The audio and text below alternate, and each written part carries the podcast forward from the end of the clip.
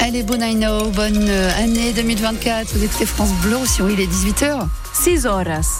L'heure du journal présenté par François David. Bonjour François. Bonjour. Bonne année. À vous aussi. La météo, demain ça se couvre. Oui, la journée va démarrer sous une euh, couche de nuages. A priori, le soleil ne va pas réussir à percer avant la toute fin de journée. Et toujours pas de vent demain et des maximales qui vont tourner autour des 13 degrés en plaine, à peine moins en montagne.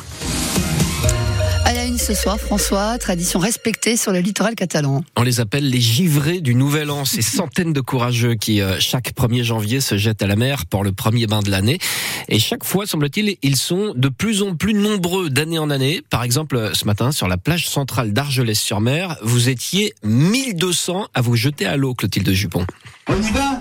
Tout le monde, hein? Allez,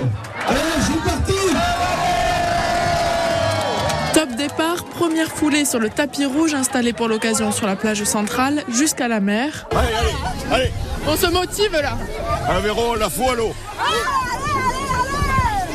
C'est quoi la technique là pour rentrer? On jette à l'eau, faut pas réfléchir. Vous misez sur combien de degrés là? Je sais pas, 12 ou, ou peut-être 14. Oh mon dieu Mais les premiers vont chauffer l'eau. Bon ben on espère. Allez, C'est parti hein Alors elle est comment Oh mon dieu, qu'est-ce qu'elle est froide, mais on adore, on est content, on est fiers. On commence l'année sur des chapeaux de roue, c'est formidable. Au top. Super, ça fait du bien. Bon alors elle est à combien? Ah, 25. On l'a chauffé, c'est bon.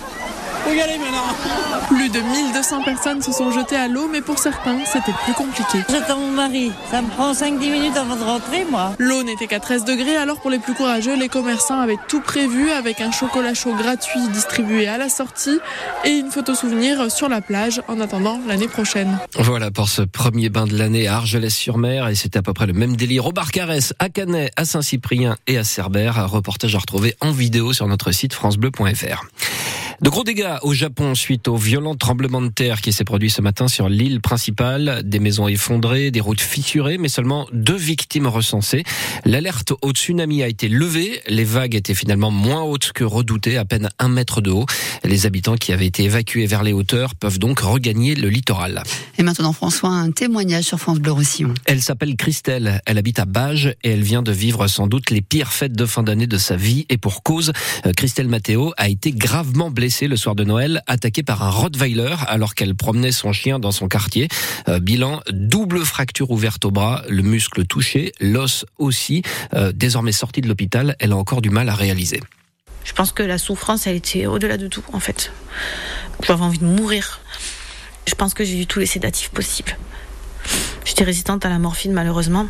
J'attendais l'opération avec impatience parce que c'était pas possible d'avoir le bras disloqué comme ça. La chirurgienne m'a dit il faut que vous preniez conscience que c'est super grave et que vous avez beaucoup de morsures, que vous avez des impacts de crocs sur l'os. Un muscle a été touché et que je vous interdis euh, de bouger votre bras avant très très longtemps, ainsi que de travailler pendant plusieurs mois. Elle a réussi à recoudre tous les impacts de morsure euh, du chien. Elle m'a posé euh, plaques sur les os avec des espèces de petites vis partout. Je crois que j'ai des points en interne, des points en externe et 50 agrafes. J'ai eu peur de plus bouger mes doigts par contre. Parce que j'ai le pouce, il bouge toujours pas. Les autres, ça va.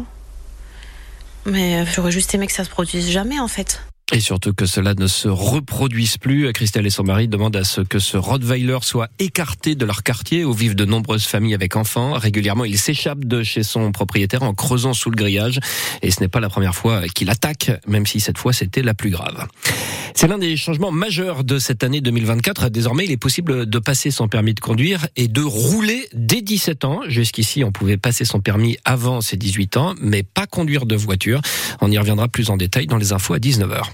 Le 1er janvier est sa traditionnelle promotion de la Légion d'honneur. Le maire de Lecate, Michel Pi, est élevé au grade de chevalier en récompense de ses 30 années de service.